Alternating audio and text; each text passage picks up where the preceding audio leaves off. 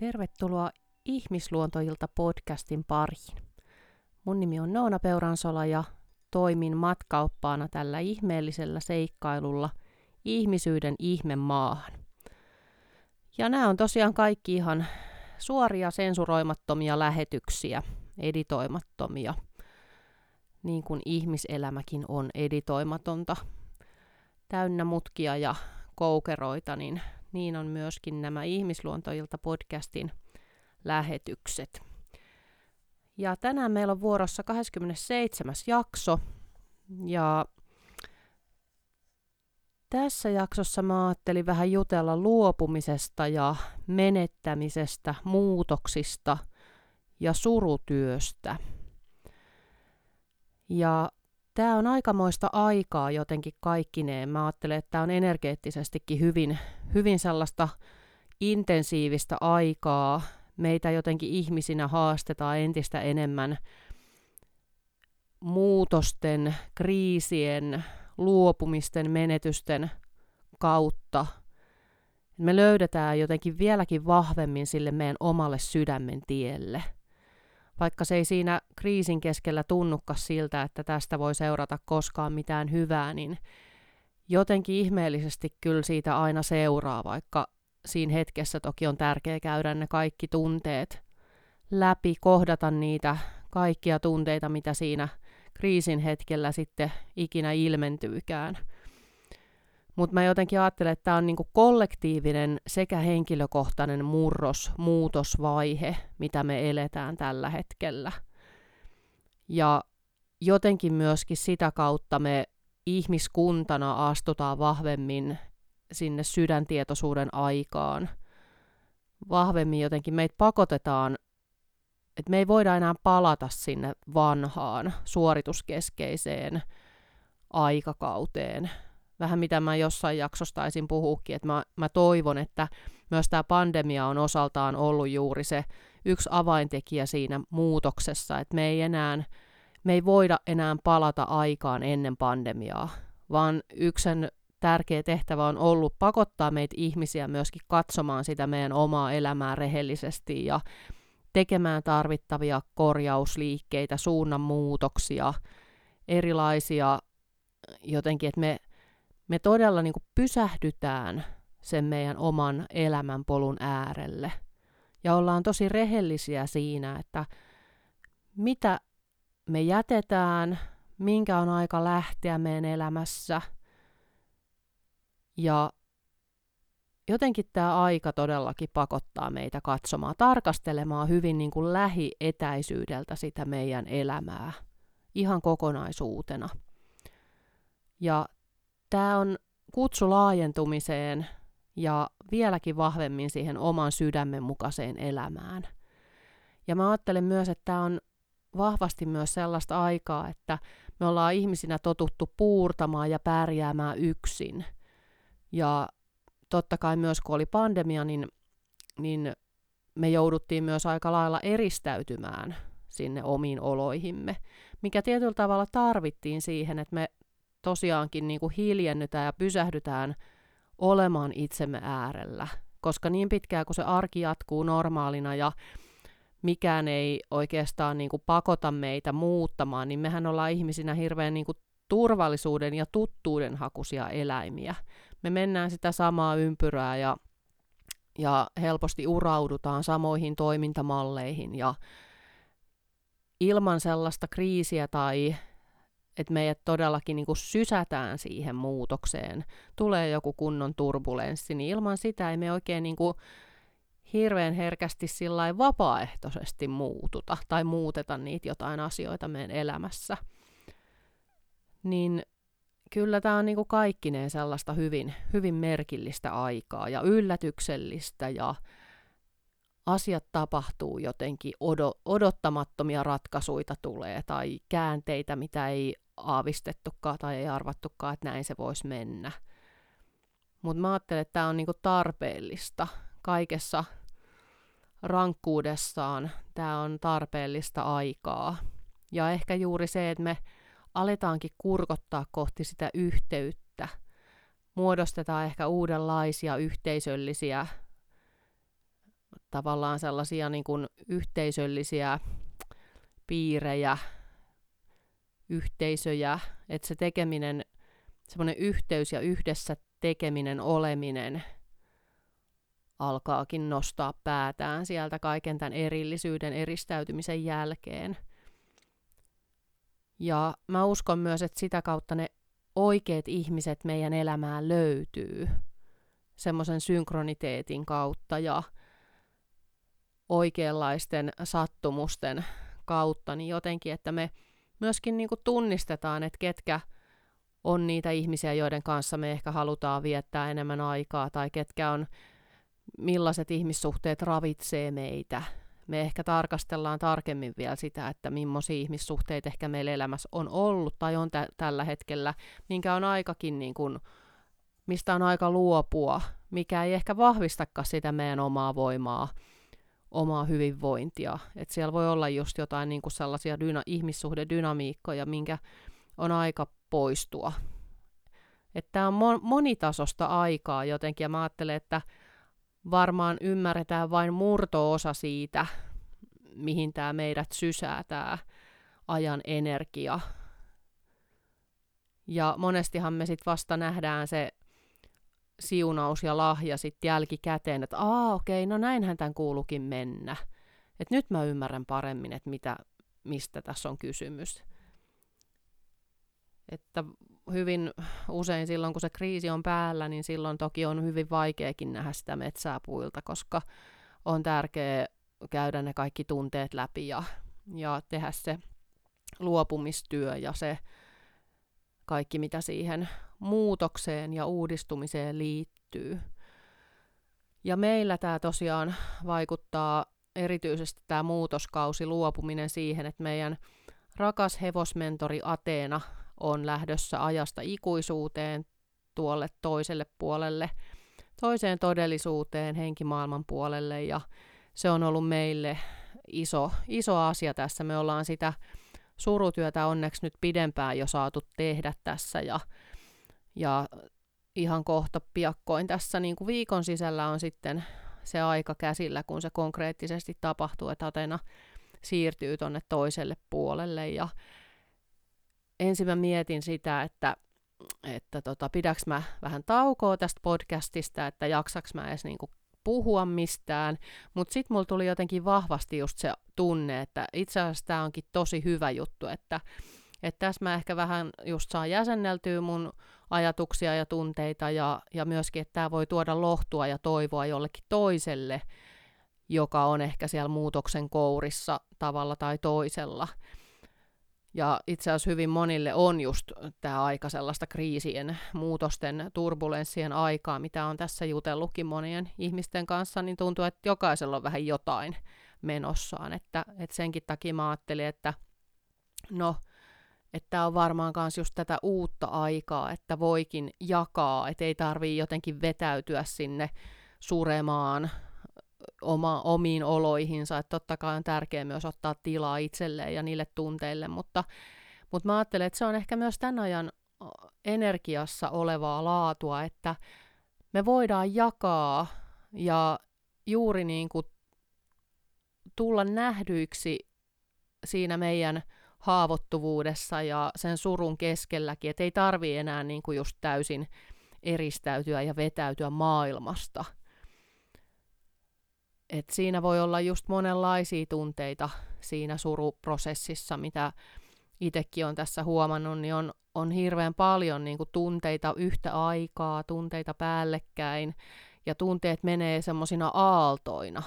Et välillä on ihan, että ensin, ensin oli ihan sellainen tunne, että mä en niin kuin selviydy se, selviydy tästä, että kun Atena lähtee, koska hän on ollut niin valtavan tärkeä osa mun elämää ja kaikki se, mitä me ollaan yhdessä koettu si- silloin jo, kun tutustuttiin ratsastuskoulussa ja sitten kun hän siirtyi tänne mun luokse, niin millainen matka me ollaan sitten tultu, niin mulla oli ihan semmoinen niin todella toivoton olo, että mä en niin selviydy. Että, että se oli tosi, tosi musertava se suru ja semmoinen tuska, että koko keho on jotenkin ihan siis krampissa ja, ja hyvin kehollinen se surun tunne. Ja sitten taas tuntuu, että okei, että vähän niin kuin joku helpottuu, joku paine kevenee ja, ja että se on semmoista aaltoliikettä ja virtausta. Mutta silloin mä ajattelen, että myös, myös ne tunteet, kun ne virtaa ja se on aaltoliikettä, niin silloin ne on myös meidän voimana. Et sitten jos me vaan jotenkin jäädään sen surun alle tai jäädään asumaan sinne suruun ja muserrutaan sen alle ja jäädään siihen vellomaan, niin silloin ne tunteet ei myöskään pääse liikkumaan vapaasti sit meidän kehossa ja meidän energiakentässä. Et mä ainakin itse olen huomannut, että jos mä niin jään märehtimään ja jään kiinni siihen suruun, niin se ei itse asiassa auta mitään, vaan se jotenkin tukkii sitä kehoa ja tukkii sitä energiavirtausta ja tukkii kaikkea, tukkii sitä elämän voimaa. Mutta silloin kun mä annan tilaa sille surulle, niille kaikille tunteille liikkua ja virrata ja muuttua ja jotenkin, että silloin se keho jotenkin prosessoisi, ne ei varastoidu sinne kehoon, vaan se keho käsittelee ja prosessoi niitä tunteita jotenkin semmoisessa vapaassa virtauksessa, niin silloin vaikka ne tunteet on rankkoja, niin niitä on helpompi kestää. Se on niinku siedettävämpää jotenkin. Et sellaisen havainnon mä oon tässä itse tehnyt, kun mä oon tätä surutyötä käynyt läpi. Ja että siellä on kerroksia ja siellä on niinku erilaisia tasoja jotenkin siinä surussa. Ja sitten mä mietin tuossa just eilen sitä, että miten niinku helposti tavallaan meidänkin nykyyhteiskunnassa, niin sureva ihminen hän ei ole hyödyllinen tai tehokas. Hän ei ole jotenkin just, että hän ei pysty toimimaan optimaalisesti. Ja se nähdään heti heikkoutena ja huonona asiana. Et mä ajattelen, että tämä kanssa liittyy tähän meidän suorituskeskeiseen yhteiskuntaan ja näihin muu- u- yhteiskuntaan ja näihin muutoksiin, että meidän tulisi jotenkin ihmisinä oppia ymmärtämään sitä suruprosessia ja surutyötä laajemmin ja paremmin ja antamaan sille tilaa. Mä mietin ihan sellaista, että olisikin tärkeää, että olisi joku suruloma tai joku sellainen aika, niin kuin alkuperäisasukkaat ja kansathan on ollut aina hyvin kontaktissa tunteisiin, ja että on vaikka naisilla, jos on kuukautiset, niin silloin naiset ei tee asioita siinä vaikka heimossa, vaan heillä on se oma sykli silloin, ja he hoivaa itseään, ja heitä hoivataan, ja jotenkin se, semmoinen samanlainen ajatus siihen, että,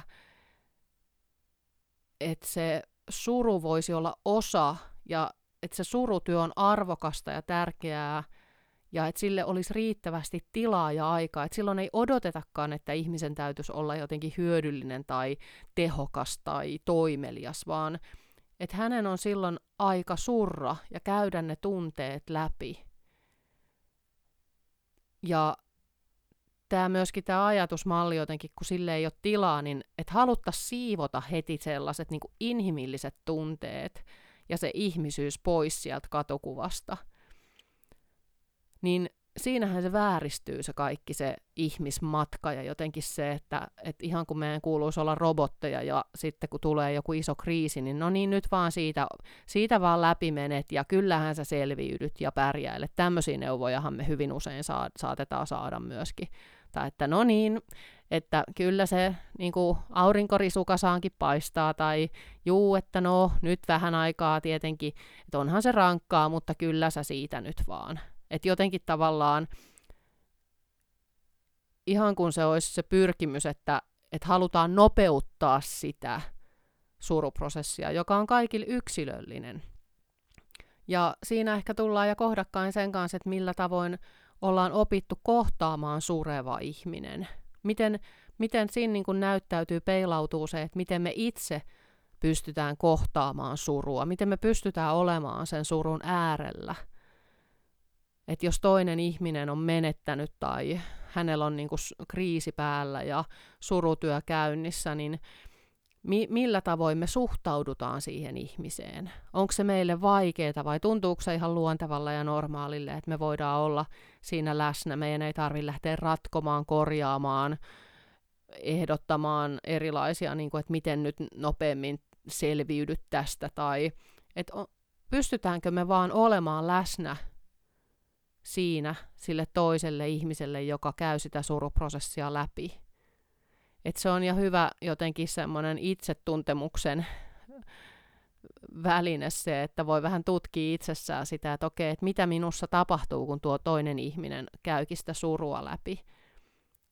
Että onko se mulle vaikeeta, että tekisikö mun mieli lähteä ratkomaan sitä toisen puolesta tai jotenkin nopeuttamaan just sitä prosessia tai että yritäkö mä ehkä vältellä sitten sellaisen ihmisen seuraa, ohi, pyrinkö ohittamaan jotenkin sen, tai puhunko ihan muista asioista, tai että miten tavallaan se, mi, mitä se herättää itsessä.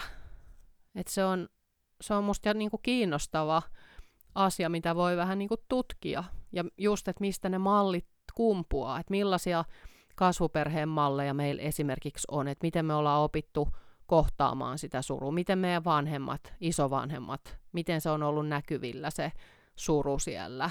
Onko se ollut enemmän semmoinen, niin kuin, että sitä ei saa näkyä tai se ollaan pyritty jollain tavoin niin kuin piilottamaan tai vai onko, se, onko siihen suhtauduttu luon, luontevasti, että se on osa elämää.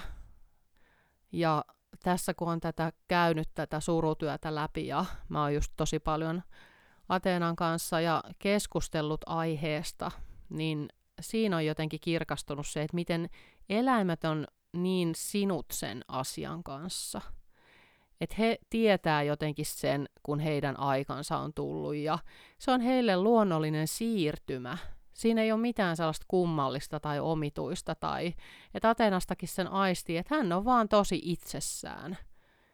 Ja se on ehkä tuonut mullekin semmoista niin kuin lohtua ja ehkä luottamusta vielä vahvemmin siihen, että niin, että, että miten paljon me voidaan oppia eläimiltä siinä, että miten he kohtaa sitä poistumista, siirtymistä. Ja myöskin on ollut kiinnostava seurata sitä Friidan suruprosessia, että miten eläin suhtautuu siihen, että se ystävä on lähdössä, että selkeästi he käy sitä yhdessä läpi myöskin.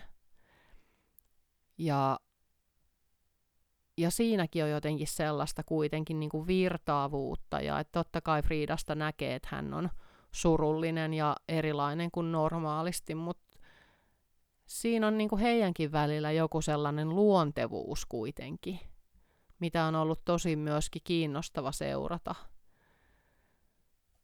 Ja olen huomannut myös entistä enemmän sen, miten paljon hevoset sit peilaa meidän tunnetiloja, että kun mulla oli se tosi vaikea vaihe, missä mä koin, että mä en niinku selviydy tästä, niin Friidasta aisti kanssa semmoisen tosi painavan energian, että hän selkeästi jotenkin sitä reagoi siihen mun, mun vaiheeseen, mun raskaisiin tunne, tunnejuttuihin siinä. Ja sitten kun mulla tuli se kevyempi olo jotenkin, että mä taas se aaltoliike nyt kähti niin kuin eri, eri kohtaan, niin huomasi, miten Friidakin keveni. Että kyllä he niin kuin tosi synkassa menee meidänkin kanssa, että, että se oli taas, taas yksi, yksi niin kuin hyvä jotenkin semmoinen vahvistus sille, miten herkkiä hevoset ja eläimet ylipäätään on niille meidän tunnetiloille ja energioille. Ja sitten ehkä tämän oman surutyön äärellä on huomannut myös sellaisen tosiaan, mistä tuossa aiemmin jo vähän, vähän puhuinkin, että hyvin helpostihan me ihmisinä saatetaan niin kuin vetäytyä maailmasta, tai mun ainakin oma toimintamalli on monesti ollut sellainen, että mä vetäydyn ja mä en ole sit kontaktissa ollenkaan ihmisiin. Ja nyt sitten tämän Atenan siirtymisasioiden myötä, niin kun onkin joutunut sitten Friidan suhteen miettimään niin kuin just ratkaisuita ja olemaan sitä kautta sitten tosi paljonkin yhteydessä ihmisiin. Että mut on niin kuin pakotettu siihen. Mä en ole voinutkaan vetäytyä sinne omaan poterooni, vaan niin kuin märehtimään ja, ja murehtimaan. Niin onkin huomannut, että se on ollutkin itse asiassa paljon niin kuin helpottavampaa. Ja myös se, että voi kurkottaa just kohti sitä yhteyttä. Ja voikin saada ihan uusia ihmisiä omaan elämänpiiriin niin kuin sanoin, että me ollaan monesti totuttu puurtamaan yksi, ja etenkin mä ajattelin, että hevosmaailmassa, niin mehän ollaan semmoisia niin yksin pärjäilijöitä monesti. Niin se on ollutkin nyt hyvä läksy itselle, että niin, että aika todellakin kutsuu siihen yhteisöllisyyteen, yhdessä tekemiseen, yhdessä luomiseen. Ja mitä kaikkea siinä voi niinku avautua, ettei just tarvi yksin selviytyä enää. Niin se onkin ollut myöskin tässä tämän kaiken surun keskellä hirveän niinku onnellista ja ilahduttavaa. Ja senkin mä huomasin, että niinku tunnistin tällaisen, että, että mä jossain vaiheessa niinku podin syyllisyyttä siitä, että mä olin niinku välillä onnellinen – ja että mulla tuli niitä ilonhetkiä. Että jo, joku sellainen jännä mekanismi, että nyt kun on tämä suruprosessi, niin nyt kuuluu olla vaan tosi huonona. Että nyt itse asiassa et ei saisi oikeasti tuntea mitään iloa tai keveyttä, tai, koska nyt kuuluu surra ja nyt kuuluu kärsiä ja jotenkin möy, niin kuin möyriä, koska muutenhan sä et oikeasti sure.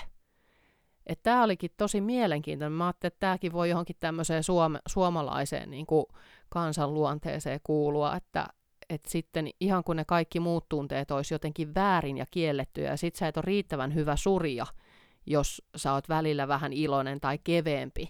Sulla on ehkä onnen hetkiä ja sä tunnet niin kun just sitä keveyttä ja semmoista, niin, niin se oli mielenkiintoinen havainto. Että just, just hyvä vähän kuulostella, että mistä ne kaikki sitten niin kumpuaa.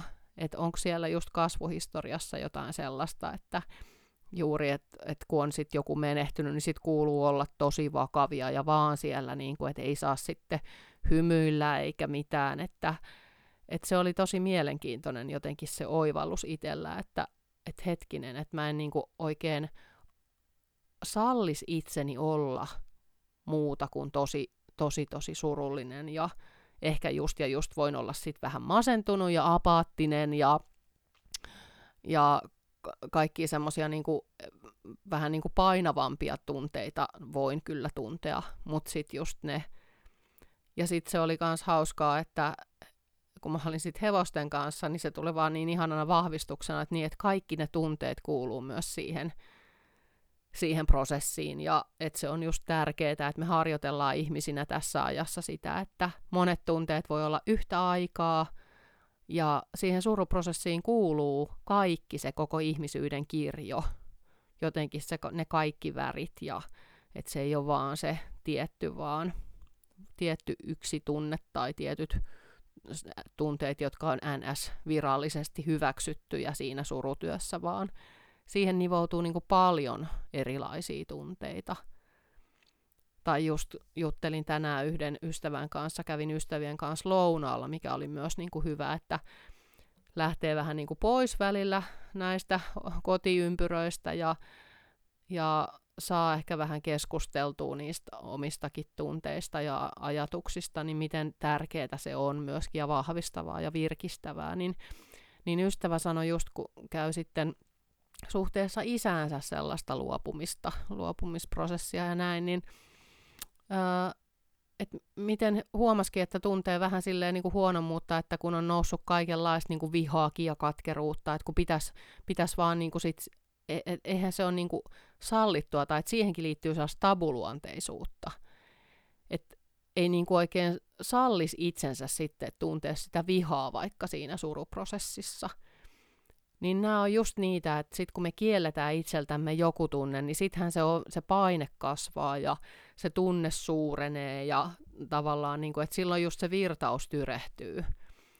Ja miten just tärkeää on sitten antaa sille tunteelle tilaa ja sitten just mennä katsomaan, että okei, että mitäs tähän niin kuin liittyy, mistä tämä kumpuaa ja mitä täällä ehkä nousee, että kun mä niin kuin, tätä vähän tutkiskelen ja perkaan täältä. Niin siihen voi liittyykin monenlaisia asioita, vaikka just jotain lapsuuden kokemuksia tai et jotain hylätyksi tulemisen, torjutuksi tulemisen tunteita tai mitä ikinä, että et se onkin mielenkiintoinen yhtälö monesti, että mitkä kaikki sitten asiat jotenkin nivoutuu siihen, siihen omaan prosessiin. Ja just se, että kaikkien surutyö, suruprosessi on yksilöllinen – ei ole niin yhtä oikeaa tapaa tuntea tai käydä sitä prosessia tai, tai että no niin, tämä on se tietty aika, joka on tälle surutyölle ja sitten sun pitäisi olla jo niin kuin käsitellyt se asia, vaan että just kun siihen liittyy niin paljon asioita ja kerroksia ja tasoja ja niin kuin monenlaista, niin jotenkin juuri se myös se oman syklisyyden kunnioittaminen, kuunteleminen ja sen ajan antaminen sille omalle surutyölle. Että miten, miten hirveän tärkeää se on. Ja sitten myöskin just se, että on kuitenkin tarkkana sen kanssa, ettei niin kuin jää kiinni siihen suruun, koska se voi olla joskus ja sellainen jännä mekanismi, että se onkin tuottanut jotain vähän niin kuin alitajuisella tasolla ehkä, että jää kiinni siihen tunteeseen.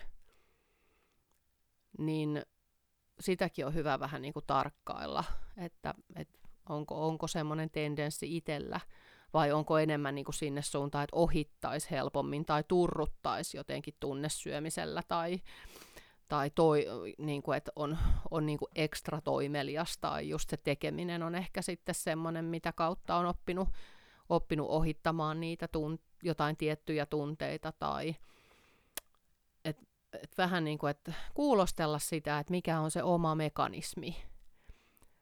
Ja sitten myös samoin muutokseen liittyen, että mikä on se oma mekanismi, että kun tulee semmoinen muutoksen hetki elämässä, niin mikä on se oma toimintamalli.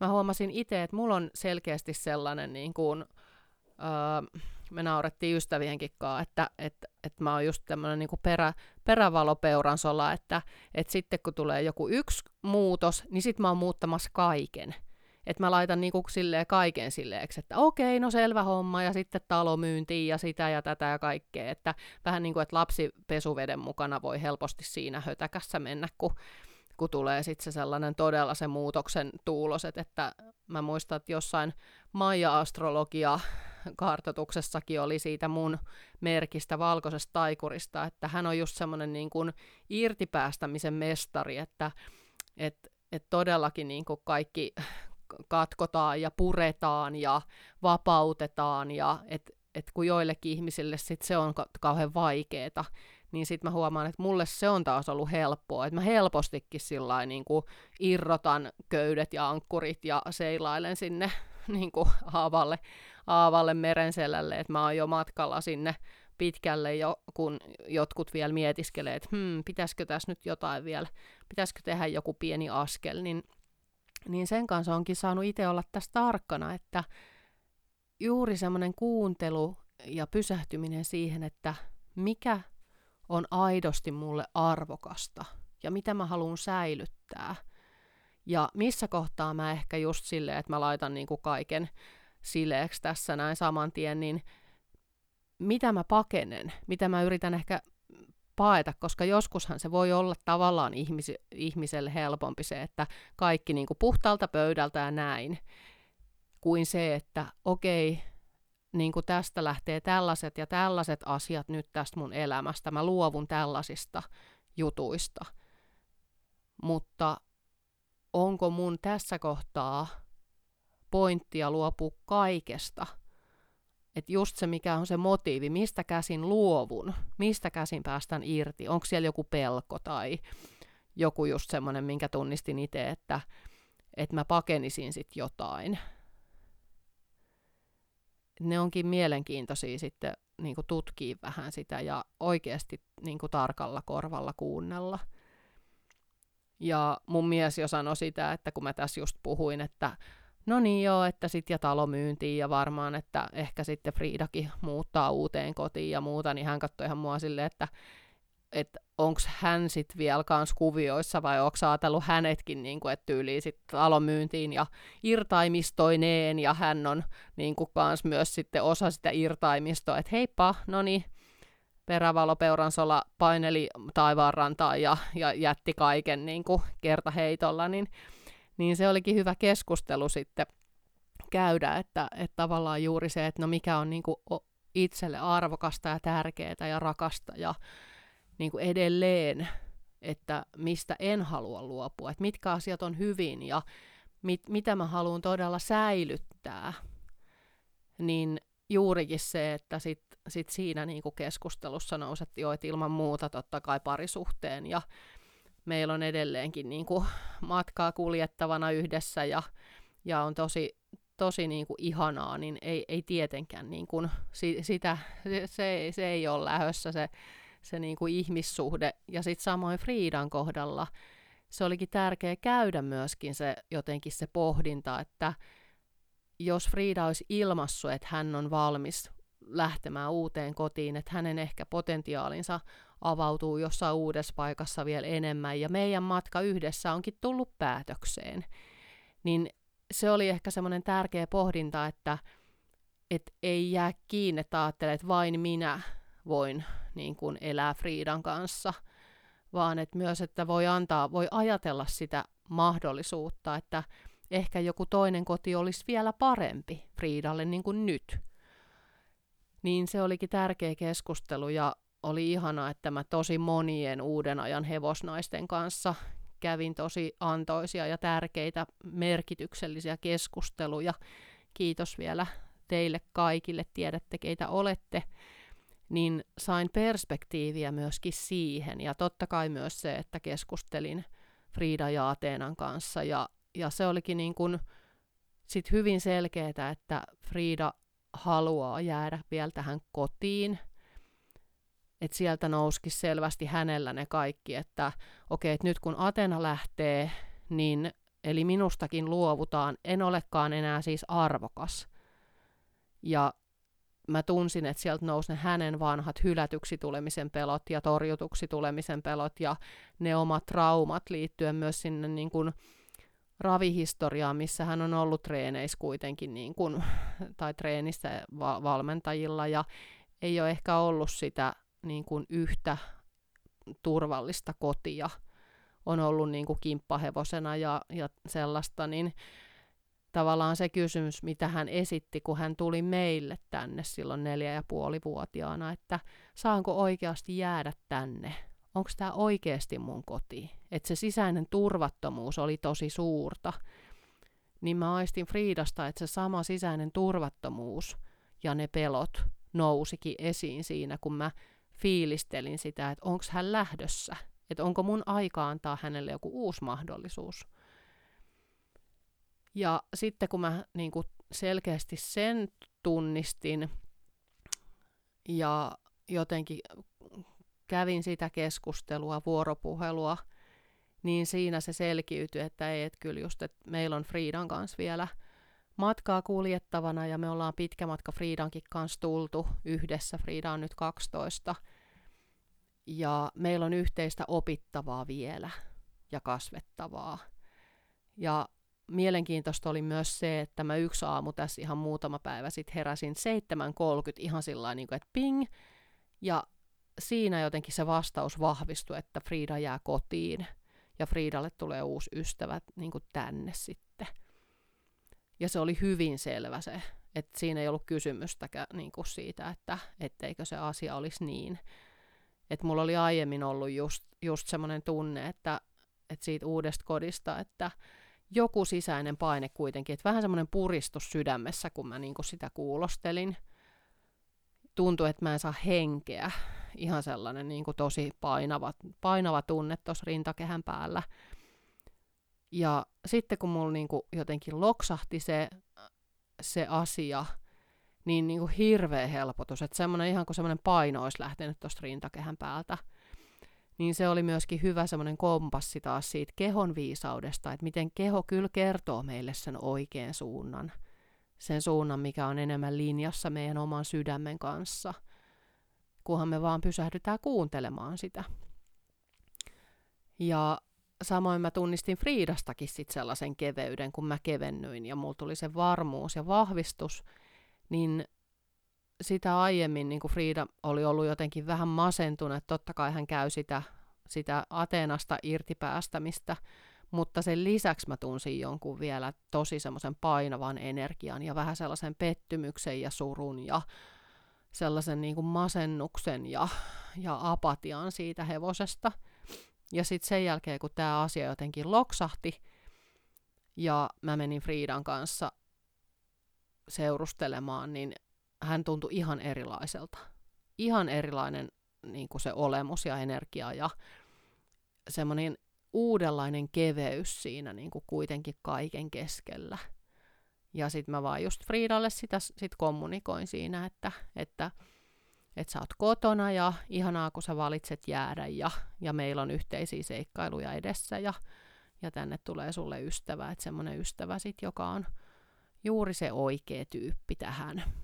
Ja niin se sitten meni, että sitten saatiinkin asiat järjestettyä yhtäkkiä, että kaikki meni ihan huikeassa synkroniassa ja kerron siitä sitten tarkemmin, tarkemmin toisessa podcast-jaksossa, mutta en siihen tarkemmin nyt mene, mutta jotenkin just se, että miten sitten kaikkien kriisien ja vaikeiden niin kuin vaiheiden keskellä myöskin ne asiat ratkeaa, kun niitä ei lähde puskemaan tai pakottamaan, vaan että uskaltaa antautua sille muutokselle ja jotenkin pystyy luottamaan siihen, että kyllä nämä asiat niin kuin selkiytyy ja ratkeaa, niin kyllä ne yleensä aina on niin mennyt, vaikka siinä hetkessä ei siltä tuntuiskaan.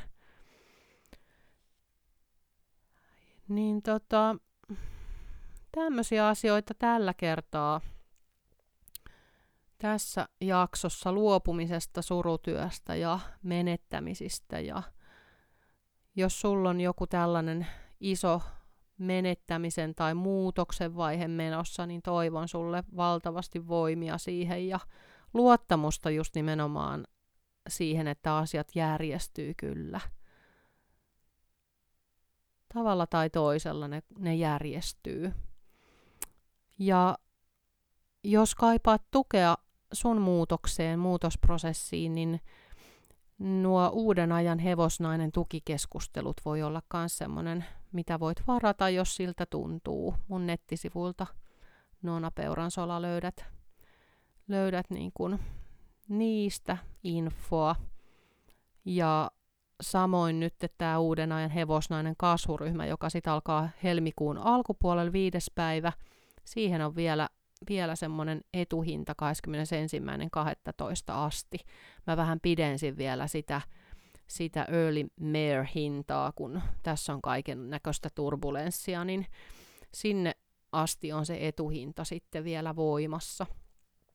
Mä ajattelen, että tässä muutosajassa ja jotenkin tämä on kaikkineen sellaista aikaa, että, että me tarvitaan, tarvitaan sitä kannattelua ja vertaistukea ja jotenkin semmoista niin kuin apua ja yhteisöllisyyttä, yhteyttä, niin, niin tämä tuntuu ja tärkeälle. Ja sekin on ollut kiinnostavaa, että mulla oli ihan semmoinen tunne, että okei, okay, että mä perun kaikki uuden ajan hevosnainen kasvuryhmät ja kaikki just on, että kun Ateenan tämä tämä lähtöminen tuli, tuli tähän tietoisuuteen, niin tuli ihan sama, että mä niin kuin lopetan kaiken ja näin. Ja sitten vaan tuli niin vahvasti Ateenalta se viesti, että ei kun nimenomaan, että meillä yhteistyö jatkuu edelleen, että hän on tukena sieltä toiselta puolelta ja, ja siihen varmaan vielä entistä enemmän tulee sitä, että millä tavoin, että Ateena on opastamassa sitä, millä tavoin me voidaan kommunikoida niiden meidän edesmenneiden eläinystävien kanssa ja, ja vahvistaa sitä yhteyttä. Ja se tuntui hirveän niin kuin, tärkeälle asialle, että hän oli ihan silleen, että ei missään nimessä nyt mitään pillejä pussi, että nyt tämä niin kuin, uusi aika alkaa vasta ja hänen uusi tehtävä, niin, niin sä et voi nyt niin kuin, livetä tästä hommasta, että se oli, se oli niin vahva sit se ohjaus siinä, että, että mäkin on varmasti siinä uusien asioiden äärellä, mitkä tuntuu hirveän tärkeiltä niin, niin sellaisia asioita. Ja sitten 16.12. on tulossa tämmöinen online-ilta hevosen ja, ja ihmisen elämäntehtävät. Eli vähän tutkitaan sitä, että millaisia yhteisiä elämäntehtäviä meillä niiden meidän hevosystävien kanssa mahdollisesti on ja mi- millaisia ehkä niin kuin samankaltaisia kasvuhistorian kokemuksia, ehkä jotain samankaltaisia vaikeita kokemuksia, että mitä kaikkea niin kuin se meidän hevosystävä on meille tullut opettamaan, mitä, mitä me ollaan tultu yhdessä oppimaan, niin sitä vähän tutkitaan silloin sitten 16.12. ja siitäkin löydät sieltä mun nettisivuilta noonapeuransola.com sitten lisää tietoa, jos se, jos se sua kutsuu. Niin tämmöisen asian äärellä nyt tällä kertaa luopumisten ja, ja muutosten äärellä – Mutta kiitos kun olit jälleen kuulolla ja jälleen sitten kahden viikon päästä meillä on uusi ihmisluontoilta jakso tulossa. Silloin on sitten 28. jakso. Ja siitä piti vielä jo sanoa, että niitä viestikortteja, hevonen oppaana ihmisyyteen viestikortteja voit tilata myöskin sieltä mun nettisivujen kautta. Samoin mun kirjaa, niin niitä molempia, molempia pystyt sitä niitä kautta tilaa. Et ne onkin kiva joululahja-ideakin monille ja, ja semmoinen niin tuki, tuki näissä muutosvaiheissa myöskin, niin, niin tota, semmoista, jos, jos kaipaat, niin voit sieltä käydä tutustumassa ja kurkkimassa. Ja Instagramissa mua voit seurata sieltä Noona Peuransola tilin kautta. Ehkä tässä nyt tuli kaikki se, mikä piti muistaa sanoa ja ilman muuta laita mulle sinne ihmisluontoilta gmail.com osoitteeseen viestiä, jos toivot jotain, jotain näihin jaksoihin, jotain, sul tulee ideoita, teemaehdotuksia, mitä tahansa, risuja, ruusuja haluat laittaa, niin sinne mieluusti laita, laita mulle viestiä tai ylipäätään, jos sul tulee jotain kysyttävää tai jaettavaa, niin peuransola.gmail.com mailiin voit myöskin laitella viestiä.